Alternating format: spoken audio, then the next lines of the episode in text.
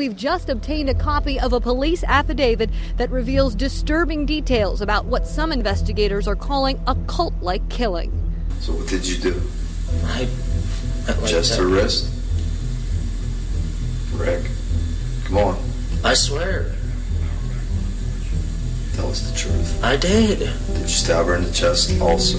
No, Rick, I didn't. Rick, I didn't. Hey, true crime besties, welcome back to an all new episode of Serialously.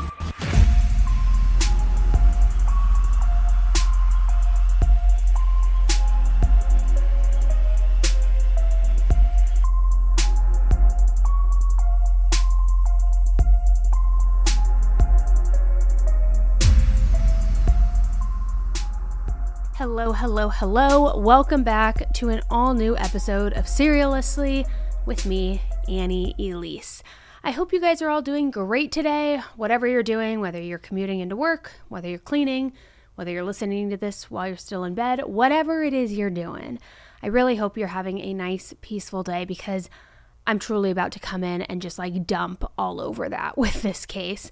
Now, if you have been following my YouTube channel for a while now, 10 to Life over on YouTube, obviously, duh, YouTube channel, you might be familiar with the Mary Collins case. If you're not, it is horrific. Um, it is one of the most brutal cases I think I've covered to date.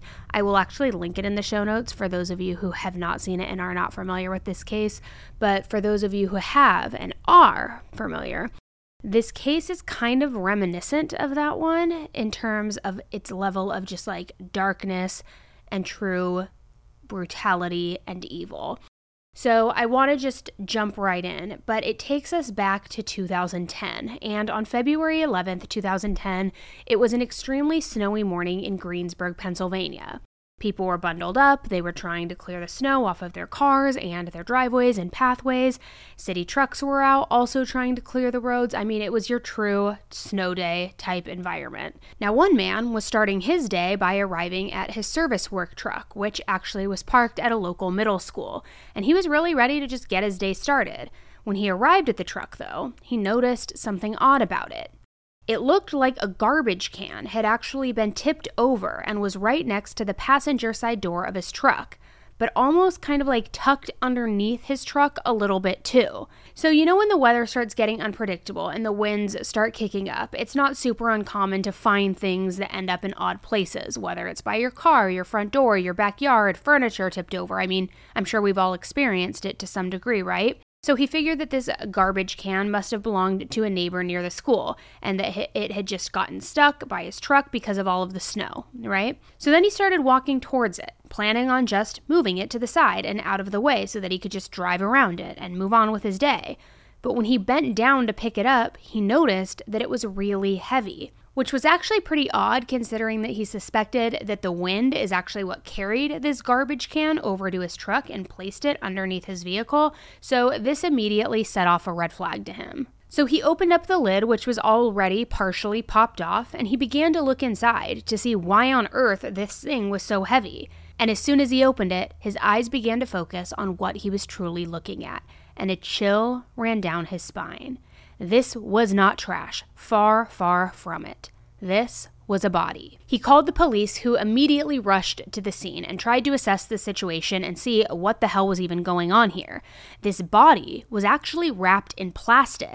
There was also garland and Christmas lights everywhere. It was a very interesting sight to see, as you can imagine. And the condition of the body of this person inside of this trash can, it was actually really difficult to identify if it was a male, if it was a female, maybe if it was possibly a child, because remember, this was right next to a middle school. But obviously, one thing was clear this was a homicide. So, what happened here? And who was inside this trash can? It was here along Main Street in Greensburg, in the parking lot of Greensburg Salem Middle School, that the body was found, wrapped in a garbage bag, stuffed in a trash can, and shoved underneath a parked truck Thursday morning. Well, in February of 2010, Jennifer Daugherty was 30 years old and trying to find her way in life. Jennifer was born with an intellectual and development disability, although she was never formally diagnosed with anything specific. She did have her challenges because of this, and this disability made her intellectual skills that of a 14 year old child. Jennifer also had two sisters growing up, and it's really actually pretty remarkable because she didn't realize that she was any different than her sisters until she hit elementary school. And unfortunately, the reason she noticed that she was different at this point was because people started picking on her and they started making fun of her, and these other kids just really began to torment her and adults were also beginning to treat her differently. Jennifer lived in Mount Pleasant, Pennsylvania with her parents and her sisters, and every day without fail, she would wait at the end of the driveway by the mailbox, waiting for her parents to come home from work so that she could greet them, ask them how their day went. And this was just Jennifer. She was kind, she was caring, and she had this true childlike innocence about her, even as an adult, because remember, she's now 30. And as an adult, despite her ability, Jennifer was absolutely determined to never let it stop her from doing the things in life that she wanted to do. She still craved that sense of independence, just like we all really do, especially as you're entering adulthood. And she really wanted to live on her own. She also wanted to fall in love. She wanted to find herself and she wanted to make new friends. So she really started putting herself out there and working towards the life that she so desperately wanted without having any sort of fears getting in the way of her doing that. So, around 2009, Jennifer joined a place called West Place Clubhouse. And West Place was a clubhouse similar to like a community center of sorts. And they actually hosted therapy sessions and other social events for people with disabilities similar to Jennifer. So, Jennifer really liked this clubhouse, and she frequently took the bus to Greensburg from Mount Pleasant so that she could partake in these sessions, be around like minded and similar individuals to herself. And that's where she ended up meeting a woman named Peggy Miller. Now, her and Peggy, they hit it off right away, and they would even walk around Greensburg together, which might not really seem that fun or interesting to somebody, but to Jennifer, it meant the absolute world because she loved, loved, loved going on walks, and now she had this new friend who was accompanying her on these walks. So, this was pretty much like a dream come true for Jennifer. And her parents were really happy that Jennifer was finally making friends and was able to meet people who were just so similar to her, and they were so proud of the strides that she was making. It seemed like she was finally starting to settle in and be the person that she was always meant to become. So then on February 10th, when Jennifer had some medical appointments coming up in Greensburg, she told her parents that she was going to go to Greensburg a day earlier to spend some time with her new friend Peggy and to stay at her apartment. And she wanted to do this so that she would already be in Greensburg for her appointments the following day.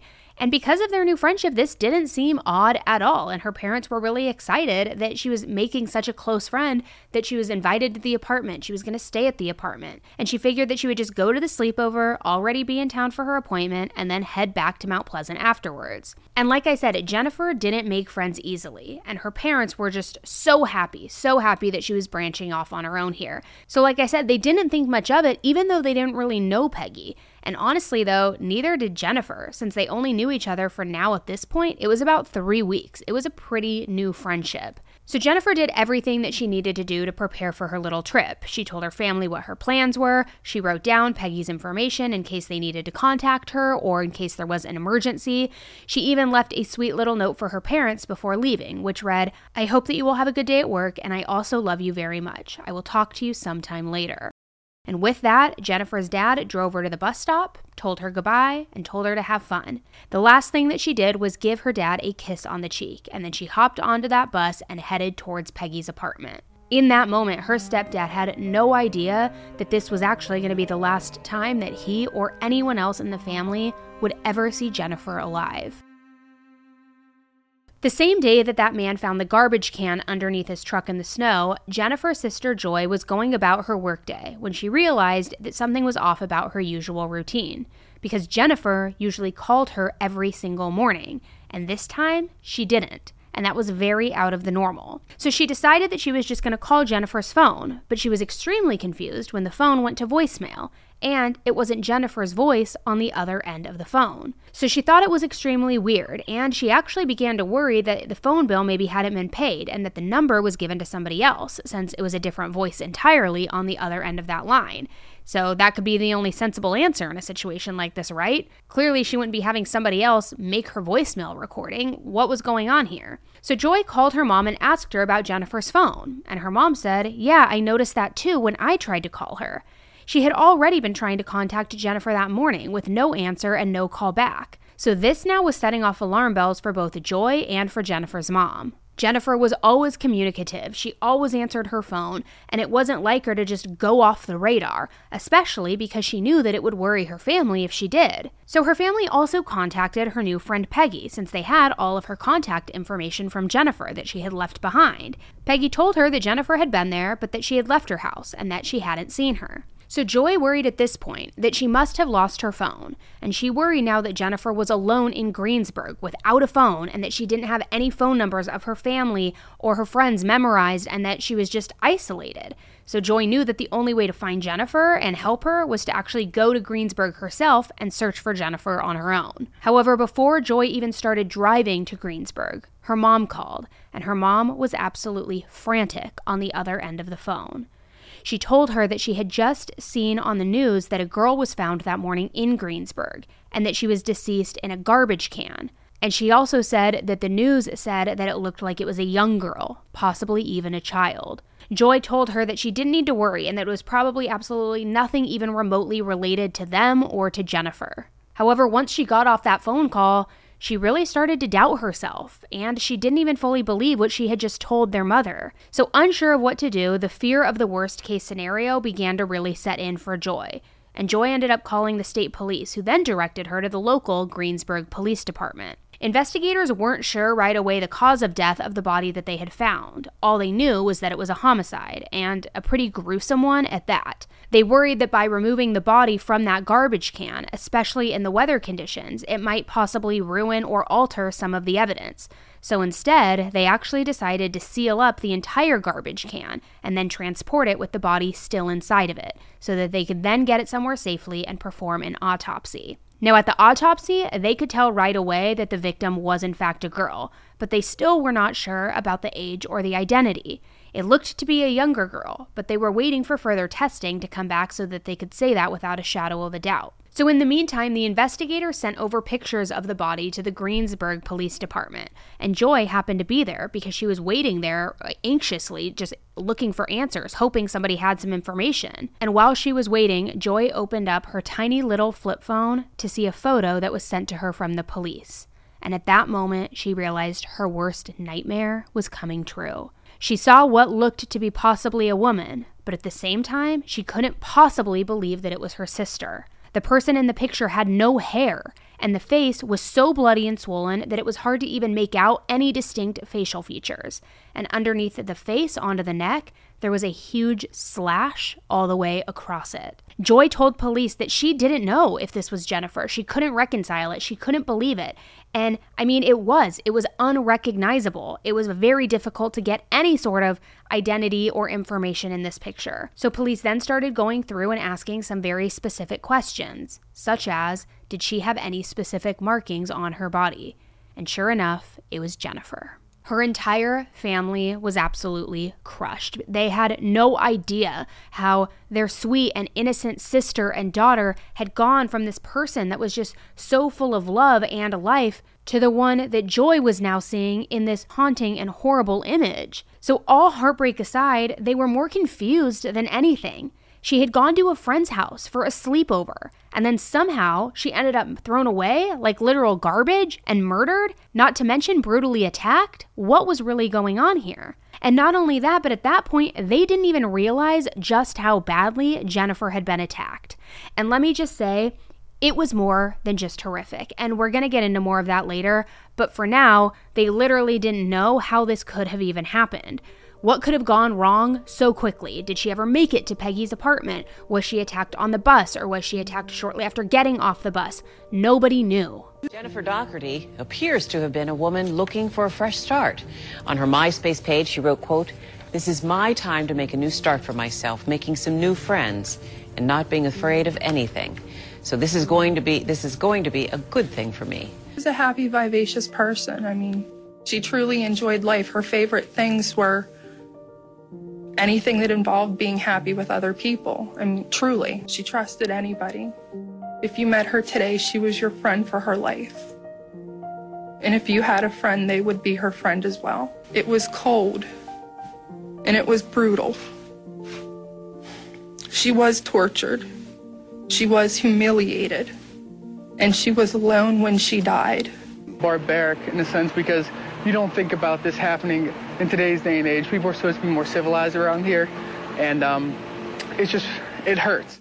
So, of course, the first thing that the detectives wanted to do here was figure out who that garbage can belonged to. And because it had snowed that day, they figured that it would be a pretty easy task to figure out which house was missing a can. And they quickly found that the can belonged to 428 North Pennsylvania Avenue. And they were able to determine that because they noticed that there were several bags of trash that were just outside of the home that were now covered in snow. And to investigators, that indicated that the trash bags may have been in the trash can at some point, but then later taken out of of it for some reason, which is now why they were covered in snow. So detectives were waiting outside of the apartment for backup to come and to pick up these bags of garbage to confirm that they had come from the same can. And that's when two people walked up the sidewalk past the detectives and into this home. They were Ricky Smyrnes and Angela Marinucci. Now, these names are new to us at this point in the case, but they were not new names to the detectives. You see, they knew Ricky. He had actually gotten into some trouble before, and he was no stranger to law enforcement. And let me just say, Ricky kept himself busy, especially during the year of 1997. One particular crime that he committed involved breaking into a neighbor's home and stealing items like knives, guitars, coins, bullets, and even some cash. And then later that same year, he actually sexually assaulted a woman. So, like I said, he was absolutely no stranger to law enforcement. So when Ricky noticed the officer was outside of the front of his home, he went up to him and he started talking to him. And the officer, of course, at this point knew that Jennifer was deceased, but they didn't want to let Ricky know that they knew just yet. So he told him that Jennifer was missing and that they were searching the area for her. And what's interesting is that Ricky straight up told him that he knew Jennifer. And not only that, but he also said that Jennifer had even stayed over on Monday night at his house, but that he hadn't seen her since, which how convenient, right? Like, okay, so you're trying to kind of work in why there might be evidence, why there might be transfer evidence, things like that. You're trying to explain why you may have had contact with Jennifer. But the detectives were not buying his story, not at all. Their radar immediately went off, and they began the process of actually getting a search warrant for the home because they had this gut feeling that once they got inside, they might know what exactly happened to Jennifer. We are taking a quick break in today's episode to hear from our first sponsor. Now, did you guys know that socks, tees, and underwear are the three most requested clothing items in homeless shelters? Bombas knows, and they're doing something about it, making ridiculously comfortable versions of all three and donating one for every item sold. With all the clothing brands out there, it's nice to find some basics that don't just feel good but do good too, right? Now, today, get this Bombas is one purchased equals one donated commitment has helped customers donate over 100 million essential clothing items to people facing homelessness. Once you try Bombas 2, you'll know why so many people have purchased it and donated. I mean, so many. The comfort geniuses at Bombas work tirelessly to make your everyday things your favorite things, whether it's an arch supporting sock that feels like it was literally sculpted for your foot, or a buttery soft tee with no itchy tag, which those are mine. Those are my go to with Bombas. Now, Bombas also has a 100% happiness guarantee. So if you got the wrong size, or I don't know, your dog chews up your socks, or a pair vanishes in the washing machine, it's so easy to get a free return, exchange, or replacement. So for me, in addition to their tees, I grabbed some comfy socks because you know I love my comfy socks, and their cozy game is another level, guys. Their socks are toasty, they're warm, they're like just super pillowy, if that's even a word, and their slippers I mean, let's just say that if you put these on, you might have to cancel your plans, which I feel like canceling plans is the new keeping plans anyway. So are you ready to get comfy and give back? Head over to bombas.com slash serialously and use code serialously for 20% off your first purchase. That's B-O-M-B-A-S dot com slash serialously and use code serialously at checkout.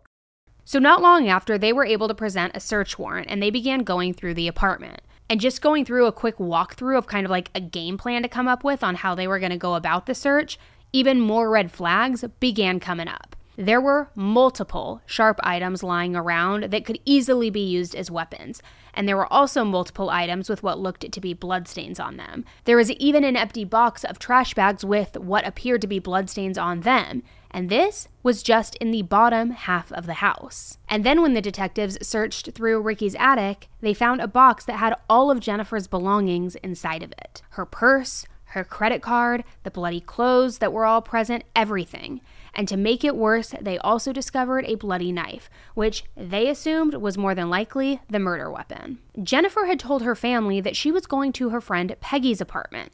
So, how was Peggy connected to Angela and Ricky? Or was she even connected at all? The investigators then brought in Ricky and Angela for questioning. This as soon as they found the multiple pieces of evidence in their home. Then, around 1:30 a.m. the following night or early morning, I should say, investigators called Jennifer's sister Joy and they told her that they had made 6 arrests. 6 guys. So they said that they had made six different arrests concerning Jennifer's death, and they wanted Joy to know before the news went public and before she found out through the media. The arrests were Peggy Miller, Angela Marinucci, Amber Meidinger, Melvin Knight, Ricky Smyrnes, and Robert Master, and they were all found to be involved in Jennifer's murder.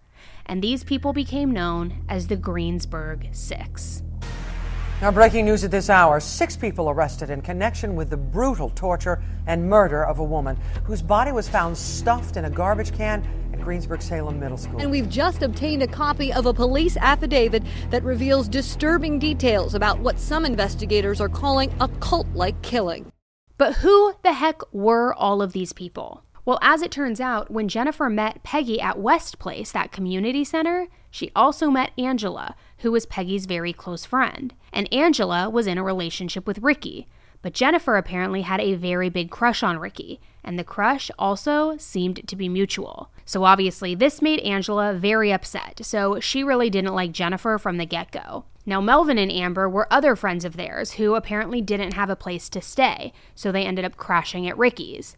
And Robert was someone who moved to Greensburg from Michigan and had met Peggy over the internet and then shortly became a part of their friend group afterwards. So Ricky's house was the place that they would all go to, they would all hang out at, and unfortunately, it had also been the place where they lured Jennifer there, who was more than eager to be a part of a new friend group, a new friend circle, and making new friends. I mean, it is so heartbreaking. Now, once the group was arrested, it didn't take long at all for them to start turning on each other. I mean, they were just like ripping each other apart, throwing each other under the bus, and singing like canaries, especially Ricky and Melvin. The group claimed that they had absolutely no intentions of killing Jennifer, but that they mainly just wanted to humiliate her. Melvin said that on February 8th, him and his pregnant girlfriend Amber were at the Greensburg bus station when they noticed Ricky. So Melvin and Ricky had met a few years prior when they were actually in jail together. Ricky was with Angela, Robert, and Peggy at the time, and it turns out that Jennifer knew Peggy was staying at Ricky's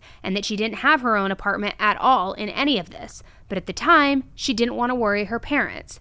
I'd imagine there was also something kind of exciting if she had a crush on Ricky, staying at Ricky's, but in any event, she knew that she wasn't going to Peggy's apartment, and apparently she knew she was going to Ricky's, but she didn't want to worry her family. So later on, when Jennifer arrived at the apartment, Amber recognized her from West Place, from that community center. They started talking, and she said that Jennifer told her that she was going to marry Ricky. And apparently, Angela overheard her say this, which infuriated her to where all she was seeing was red.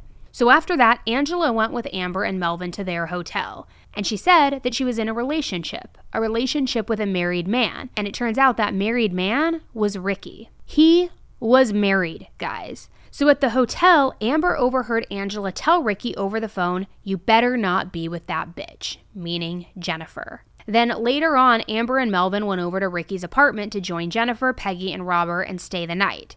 Now, apparently, at some point during the night, and again, this is according to the group, Jennifer tried to get intimate with Ricky. But Ricky kind of just blew her off, and apparently he became angry with her. So then the next day, Jennifer decided not to go to her appointments, which also made Ricky mad. She was just lingering, she was just sticking around. So instead, Jennifer had decided to take a shower, and while she was in the shower, Ricky called Angela. and Ricky told Angela what Jennifer did the night before, which he knew was just going to antagonize and anger Angela. So Angela responded and said, Nobody is having sex with my man. Now, somehow during all of this, Ricky apparently called quote unquote a family meeting between everyone. And this must have taken place when Jennifer was in the shower, but during this family meeting, they decided that they were going to humiliate Jennifer. So they started bullying her. They were taking things from her purse. They were pouring mouthwash on her purse and on her clothing. And Melvin actually ended up choking her and choking her so hard that she couldn't breathe and she was crying, begging for them to stop. But they didn't.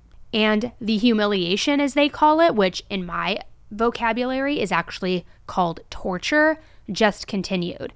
Because then they cut off all of her hair. They beat her with crutches. They beat her with empty soda bottles that were lying around the apartment, and really any objects at all that they could that were just lying about, strewn about. They even poured oatmeal and spices all over her head. I mean, so, so cruel. Then, once Angela got to Ricky's, her and Amber started accosting Jennifer in the bathroom.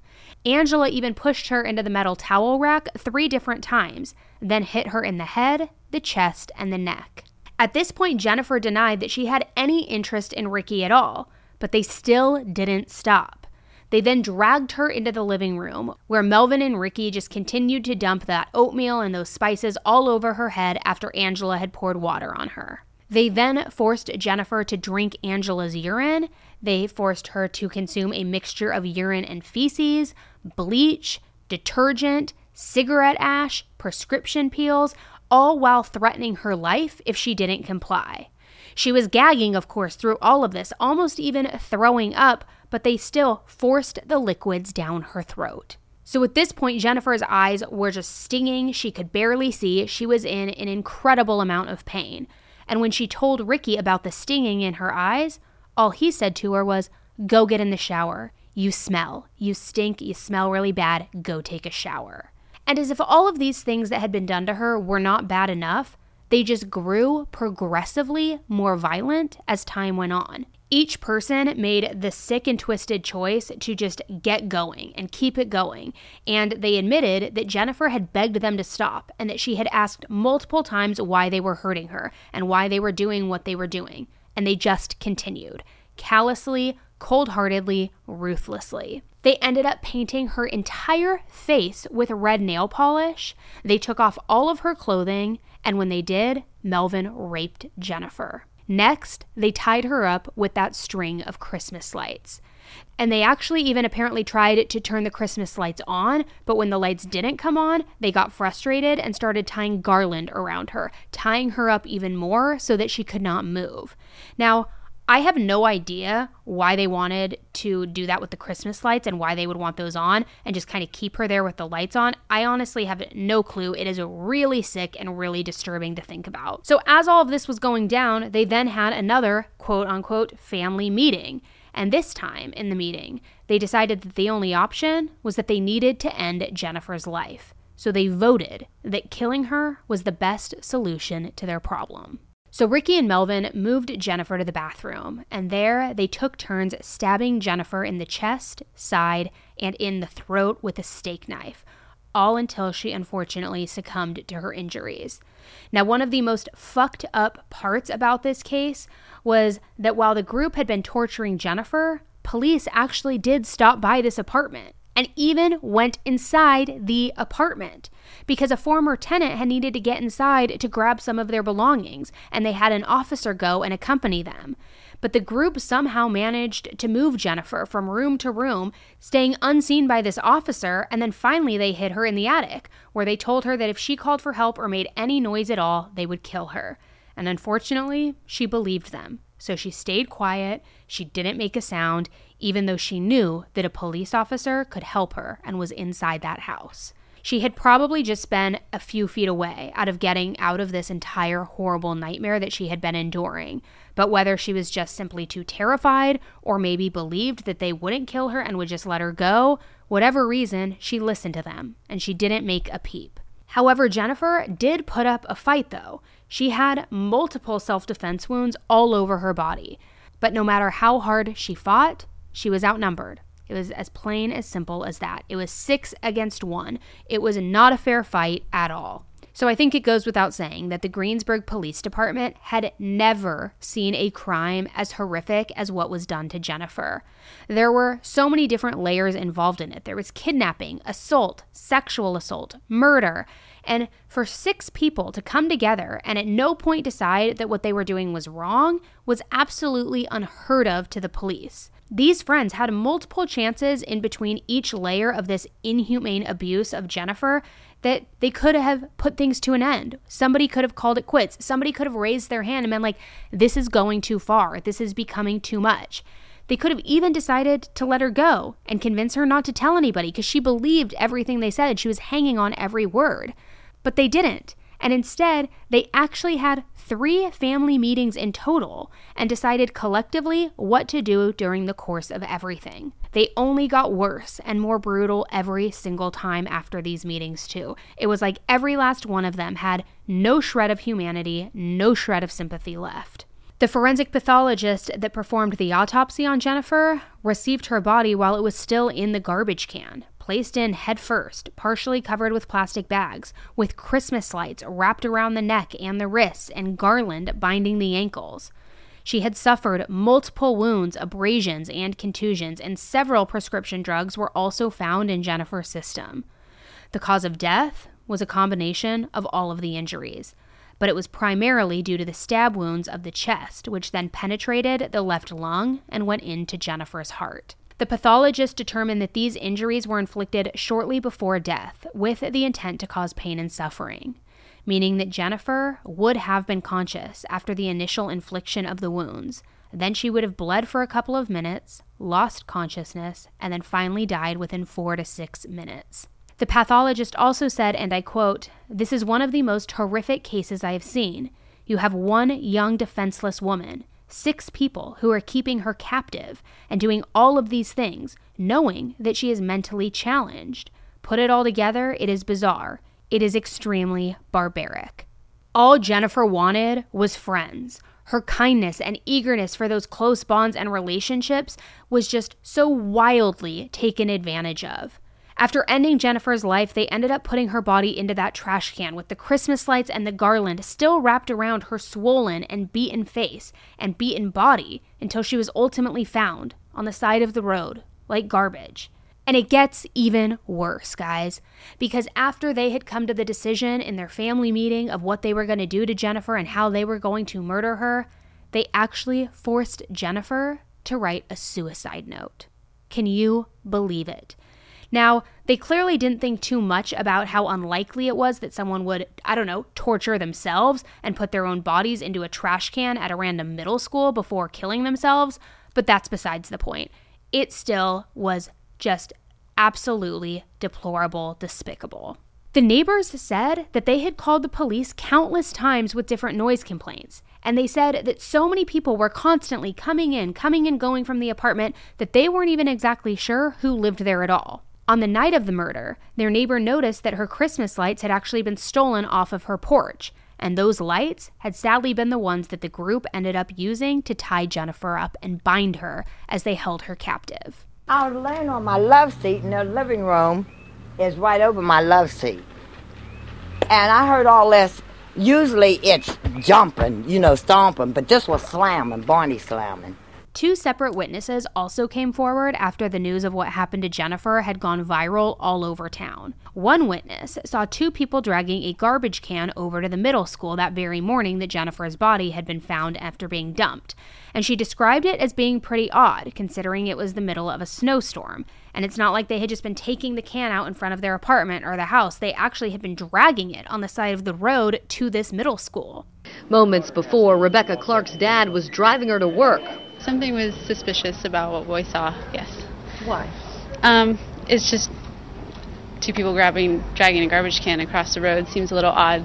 She told me about it that day, and I came to the police station here and started telling the story. I immediately felt sick. I felt horrible. Um, I knew that we had been a witness to it and what had happened, and I just felt very bad for the family and friends, and if we could have helped in any way, I wanted to. And get this another witness was actually able to identify Ricky. And they claimed that on the morning that Jennifer's body was found, Ricky actually randomly came up to them at the bus stop and admitted that he had killed somebody named Jennifer. So I think a huge question that everybody wanted answers to and wanted to know at the time and still wants to know was simply why? Why Jennifer?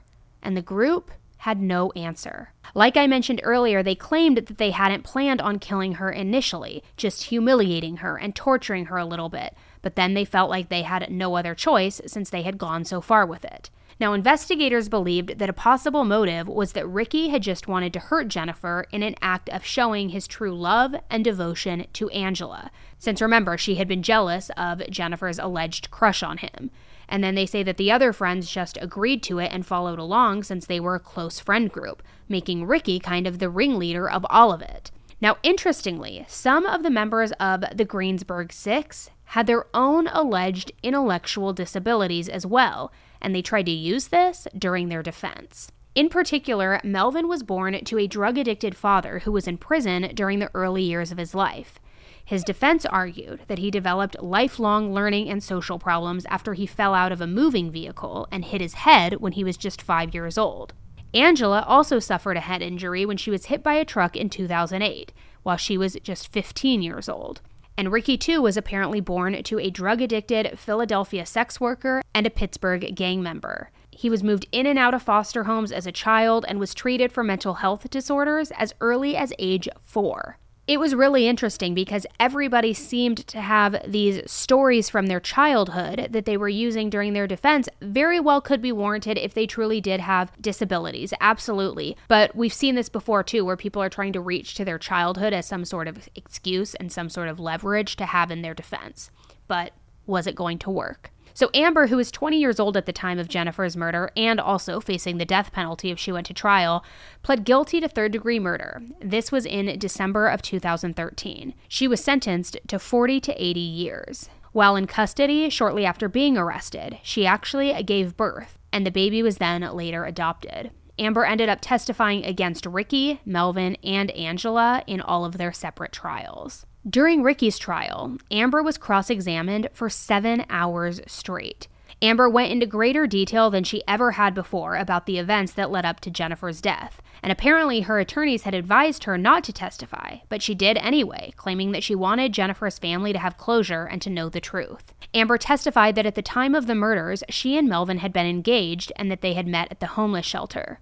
She claimed that on the night of Jennifer's torture and then later murder, the couple had gone to Ricky's apartment because they needed a can opener so that they could eat. She told the graphic details of witnessing Jennifer getting hit in the head with empty soda can bottles and then later helping Angela beat her with that towel rack. She claimed that she and Angela had been yelling at her about her liking their men while they repeatedly hit her. Co-defendant Amber Meidinger insists she was not offered a deal for her testimony against Greensburg 6 co-defendant Ricky Smyrnes. Today, Meidinger testified Smyrnes invited the co-defendants and Daugherty to his apartment, where she testified he and then-girlfriend Angela Marinucci led the torture by instructing and suggesting what should be done to Daugherty. Experts testified Smyrnes' fingerprints were found on the bottle of Crisco Daugherty was made to drink, a metal towel rack she was beaten with, and the fake suicide letter she wrote. Daugherty considered the co-defendants her friends prior to this. Of Daugherty, Meidinger testified she was very loving. She talked to anybody. She just wanted to be cared for and loved. Ricky's lawyer argued that Amber's story had changed multiple times depending on who she was talking to. They also argued that Ricky hadn't been the one to actually cause the fatal blow to Jennifer. This was all in an attempt to pin the actual death on to Melvin. Confession tapes were then played during his trial, where he confessed to cutting Jennifer's wrists as well as helping move her dead body. Ricky Smyrnes is facing death convicted for a killing he claims he didn't do. However, Pennsylvania law states you don't have to actually deliver the fatal wounds to be convicted of murder if you're in on it. Today, jurors heard from Smyrnes for the first time in his taped statement he gave to police when they found Jennifer Daugherty's body on February 11, 2010. So what did you do? I, like that. her wrist? Rick, come on. I swear. Tell us the truth. I did. Did you stab her in the chest also? No, Rick, I didn't. Rick, I didn't. Smyrnes maintains in the entire 62 minute long statement that it was co defendant Melvin Knight who stabbed Daugherty and that he only cut her wrist, a wound Dr. Cyril Wecht testified would not have killed her. Instead of closing arguments during Ricky's trial, a psychologist testified about Ricky's mental capacity. She presented IQ scores from age 7 all the way up to 2012, and his latest score in 2012 was a 60. She also testified about the reoccurring sexual abuse that Ricky faced as a child by his uncle and his fathers, as well as his mother, who apparently sold him for sex to fuel her worsening drug addiction. The psychologist also diagnosed Ricky with having seven different personalities and 15 psychiatric issues. He was uh, repetitively raped by his father and his uncles. He was sexually molested by his mother's paramours. And uh, his mother was a, a drug addicted prostitute who sold him for sex. Ricky's profile is atypical.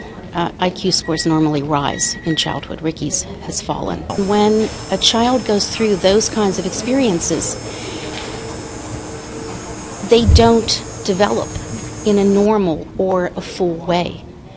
They don't learn to reach out to the world and be curious. Ricky's adopted mother, Audrey, also testified at his trial. She claimed that when she adopted him, she knew that he would be a lot of work due to his traumatic childhood. She felt that despite all of his traumas, though, with her unconditional love and her support, she could raise Ricky to be happy, to be healthy, and a functioning member of society. She testified that her family had years of trouble dealing with Ricky after he began vandalizing and stealing from the neighbors. She also claimed that he never had any friends and that he couldn't maintain relationships. She testified that in his adult years, he fathered two children, moved out, and stole furniture from her. She testified that when she went to visit him and his wife at the time to then confront them about what they had stolen from her, Ricky apparently cussed her out, shoved her, and then threatened to kill her. So this had scared her, and it was the final straw. She knew that she would never be able to turn Ricky into the person that she had hoped that he would become if he was under her care. So after this incident, she cut him off completely, cut off all contact with him,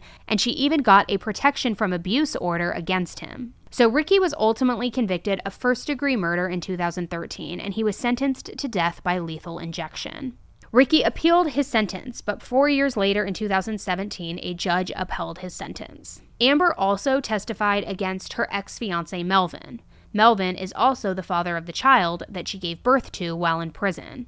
Amber testified that as a mother, she would want to know what happened to her child, which was why she made the choice to testify against Melvin. She testified that she had walked in and witnessed Melvin raping Jennifer. She claimed that before Jennifer had been killed, Ricky had handed Melvin the steak knife and had instructed him on what to do. But that was the only part of the night that Melvin had been told to do anything. Everything else was completely his own twisted desires. She also said that she and Melvin had been the ones that changed Jennifer's voicemail greeting. So when Joy, Jennifer's sister, called her to check on her when she was looking for her, the voicemail said, This is Melvin, Amber, and the name of their unborn baby. She claimed that it was Angela's idea to wrap Jennifer in Christmas lights so that she would, quote, look like a Christmas tree.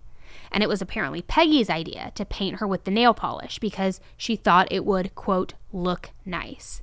Now, Melvin had previously confessed to the police in his role in Jennifer's death, and the confession tapes were then played in court. This is the transcription of Melvin Knight's taped confession. In it, he admits to torturing and killing Jennifer Daugherty, but he says he only did it for the protection of himself, Amber Meidinger, and their unborn child.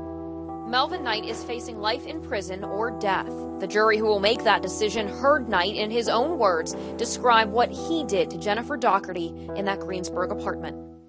Then Ricky went and got a um, knife and told me to stab her. And what did you do?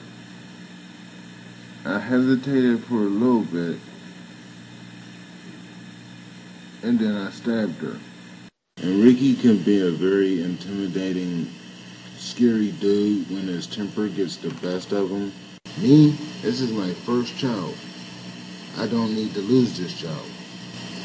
So I was just doing it. While the entire one hour long confession was played, Knight sat in court expressionless. All right, guys, we are going to take the final break in today's case to hear from the last sponsor of today's episode. So, during cases we discuss, we always say the same thing, right? Trust your gut. There's a reason you trust your gut, and it's because your whole body's health starts there. And for me, that means taking Seed's DS-01 Daily Symbiotic. I take Seed every single morning as part of my everyday get ready routine. It's how I start my day off just right. Gut health is important, and Seed supports healthy gut immune function and response to occasional GI and environmental stressors. It also supports your body's ability to break down fats, which is great for any fitness goals that you might have, especially heading into this whole like new year, new me kind of season. Now, as much as the internal benefits are great and I love those, those there's external ones as well, and I like those too because you look healthier on the outside. It promotes smooth, clear, healthy skin. It also helps your skin maintain a more youthful look, which I am all about. So listen to your gut with Seed's DS-01 Daily Symbiotic. Go to seed.com slash AE and use code 25AE to get 25% off your first month.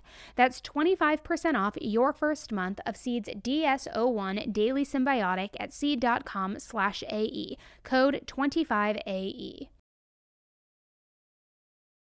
I've talked to you guys about Quince before. I'm talking to you about them again because I am obsessed. Who doesn't love the good things in life? I mean, even though I enjoy a little luxury, it doesn't mean I can always afford it. But now I discovered Quince and it has changed the game entirely. Quince offers a range of high quality items at prices that are within reach. They've got 100% Mongolian cashmere sweaters from $50, washable silk tops and dresses.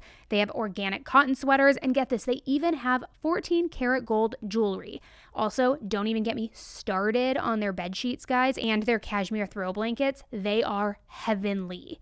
Now, the best part is all of Quince's items are priced 50 to 80% less than similar brands. And I'm serious, it's no gimmick. See, by partnering directly with top factories, Quince cuts out the cost of the middleman, and then they pass those savings on to all of us. And Quince also only works with factories that use safe, ethical, and responsible manufacturing practices, and they use premium fabrics and finishes. So I love all of that. I recently bought a new cashmere throw blanket, guys, for when I'm like comfy cozy on the couch watching VPR. I am telling you, it is like ones that I have seen in department stores, high end ones. If you know what I'm talking about, you know the blocked cashmere throw that I'm talking about. It is just as good as that. And that one is triple the price. Actually, it's not even triple the price, it's quadruple the price. Probably even more, but I don't know how else to say that. So I've also introduced Quince to my friends and family, and they've become hooked. They do like full on hauls where they show me what they got from fashion to bed sheets to throw blankets like I got. I mean, you name it. We are all addicted.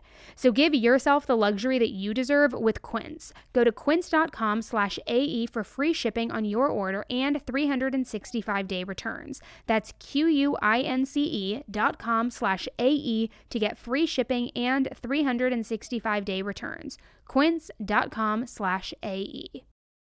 Melvin originally pled guilty in 2012 and was sentenced to the death penalty, but he then appealed his sentence, resulting in him being found guilty and sentenced to death for the second time in 2018. Melvin Knight will return to death row.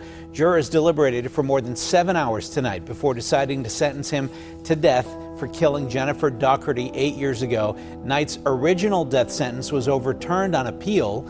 His lawyer argued that Knight is mentally and intellectually challenged. The last trial that Amber testified in was against Angela, who was just 17 years old at the time of Jennifer being murdered. Angela had a snow day off school, allowing her to then be present for the torture and murder of Jennifer. Amber testified that it had been Angela who started the entire thing. Angela had allegedly texted Jennifer pretending to be Ricky in order to lure her to the apartment, which she willingly did go.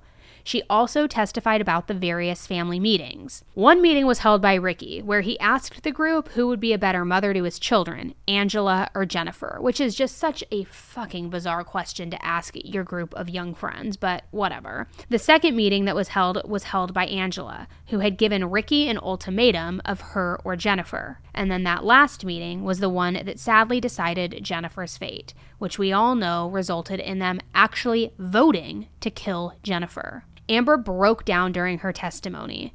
She even said, quote, Jen was nice and sweet and would do anything for anybody. She trusted all of them. They wanted to embarrass and humiliate her, and they called her a retard. Now, I don't use that language, guys, but I am using the direct quote that she gave. She also said that at one point when Jennifer was fighting back, Jennifer hit Angela in the stomach, and this apparently enraged her, and Angela screamed, How dare you hit a pregnant woman? Even though she wasn't even pregnant. Like, what is actually happening here? She cried as she described Jennifer Daugherty as a sweet, trusting woman with a mental disability who the group decided to gang up on last February, stealing from her, humiliating her, beating her, then stabbing her to death inside this Greensburg apartment where they were all staying.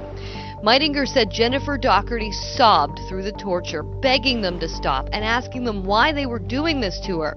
So Amber was cross examined for nearly six hours. Angela's lawyers argued that she was just a child at the time and that she didn't fully understand the consequences of her actions. The defense also argued that the head injury when she was just 15 years old substantially altered her behavior and it pushed her into a downward spiral that ended with Jennifer's death. Angela Marinucci told the jury she did not want Jennifer Daugherty to die. She says she did not drug her and played no role in her torture or murder. She pinned it all on her five co defendants, blaming them for the beating, torture, and stabbing of 30 year old Jennifer Daugherty. Daugherty was from Mount Pleasant and excited to spend a few days in Greensburg with people she thought were her friends. Marinucci says they were all hanging out inside this Greensburg apartment in February 2010 when the group ganged up on Daugherty. She claims she was good friends with Daugherty, so she was the only one who spoke up to stop the torture, but she couldn't force the issue because she was afraid the group would gang up on her. Marinucci's ex boyfriend took the stand in her defense. He told the jury Marinucci was friends with Daugherty. He told us he just can't believe this happened. Me and her go way back to the Young Marine program. I still have feelings for her, but after what she did to Jen, I just can't deal with it. Now, Marinucci spent the entire afternoon on the stand. The only thing she did admit to, punching Daugherty with her fists four times because she says Daugherty made fun of her family. Two different mental health experts testified that she also suffered from depression and that she might have had drug and alcohol addictions as a teenager. Inmates that spent time with Angela in jail also testified against her, and they said that she was happy about the murders and that she was giddy and she was excited that there was media coverage so she could be seen on the news. Meidinger was one of a slew of witnesses from the Westmoreland County Prison who say Angela Marinucci is anything but sorry, even jumping up and down on her jail bed, excited about being on the news. Jumping up and down, being happy that she was going to be on the news. What you actually heard her say. Yeah, she said that she was going to be on the news. How do you feel about coming forward? Are you happy you did? I'm very happy we did because it's justice and peace for Jen. I just did it because I thought the family should know that Jennifer tried to fight back. And are you happy that you came forward? Yes, ma'am. Is it hard to hear the details and see that she's happy about being on the news? Yes. What's she been like this week? happy. Could never even tell she was here for a murder charge, you know? Sad. Today, the jury heard from a jailhouse snitch who says she was on the same cell block serving time at the Westmoreland County Prison with Angela Marinucci. And she says it wasn't long before Marinucci opened up.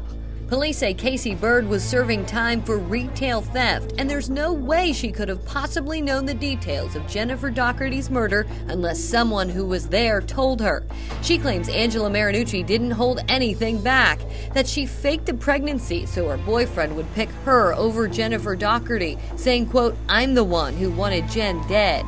She claims Marinucci forced Daugherty to drink concoctions of oil, urine, detergent, and pills as part of two days of torture inside this Greensburg apartment.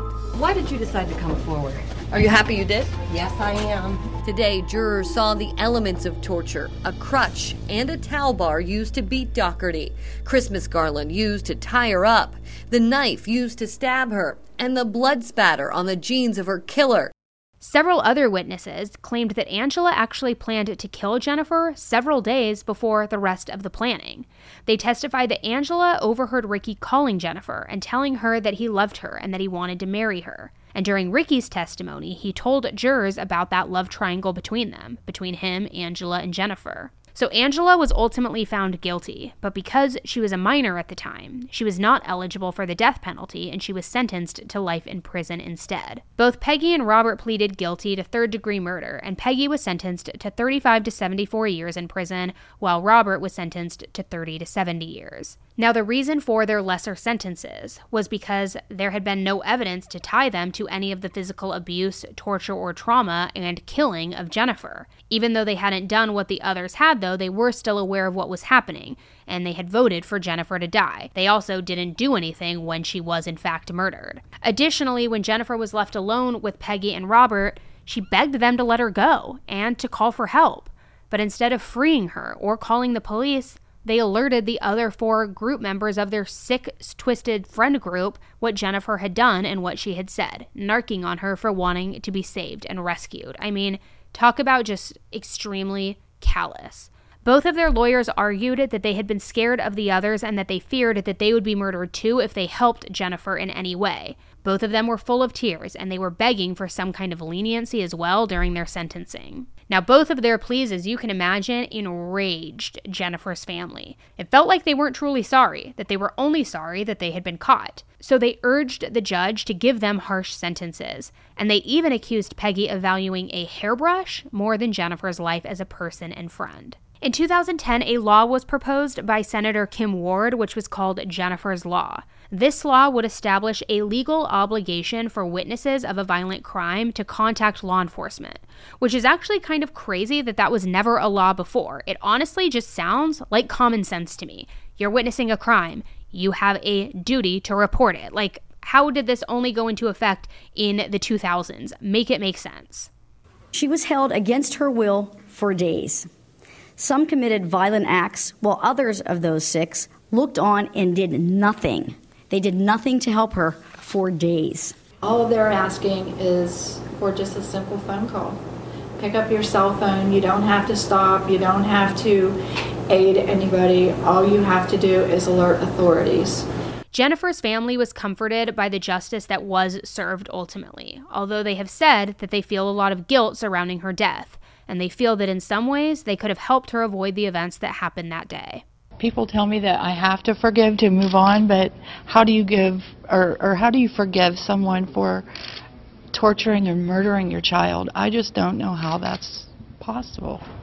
I think maybe focusing more on forgiving ourselves. I think our biggest regret is forcing Jennifer to act like an adult while treating her like a child. I would go back and do so many things differently knowing now what I do.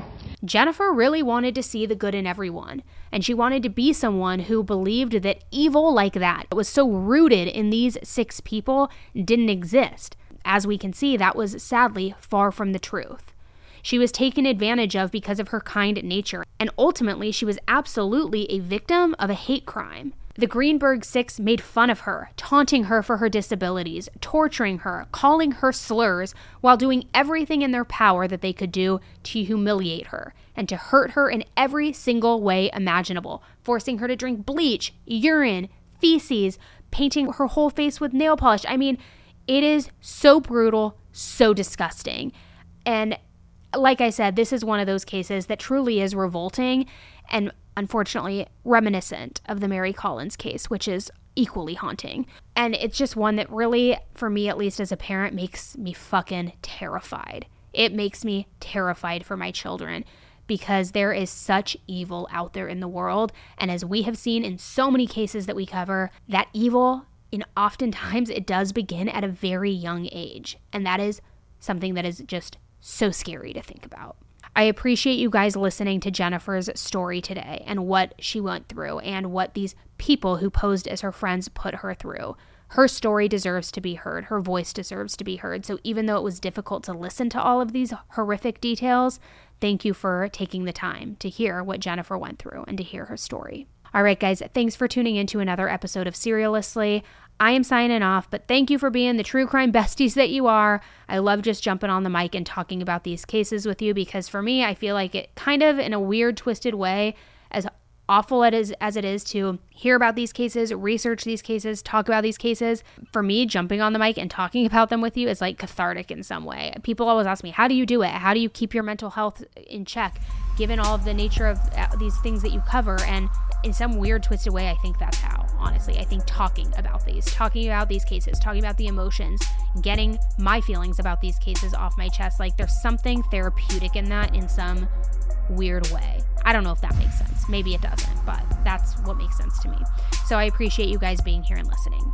All right, until the next one, please stay safe and please take care of those close to you. All right, thanks again, guys.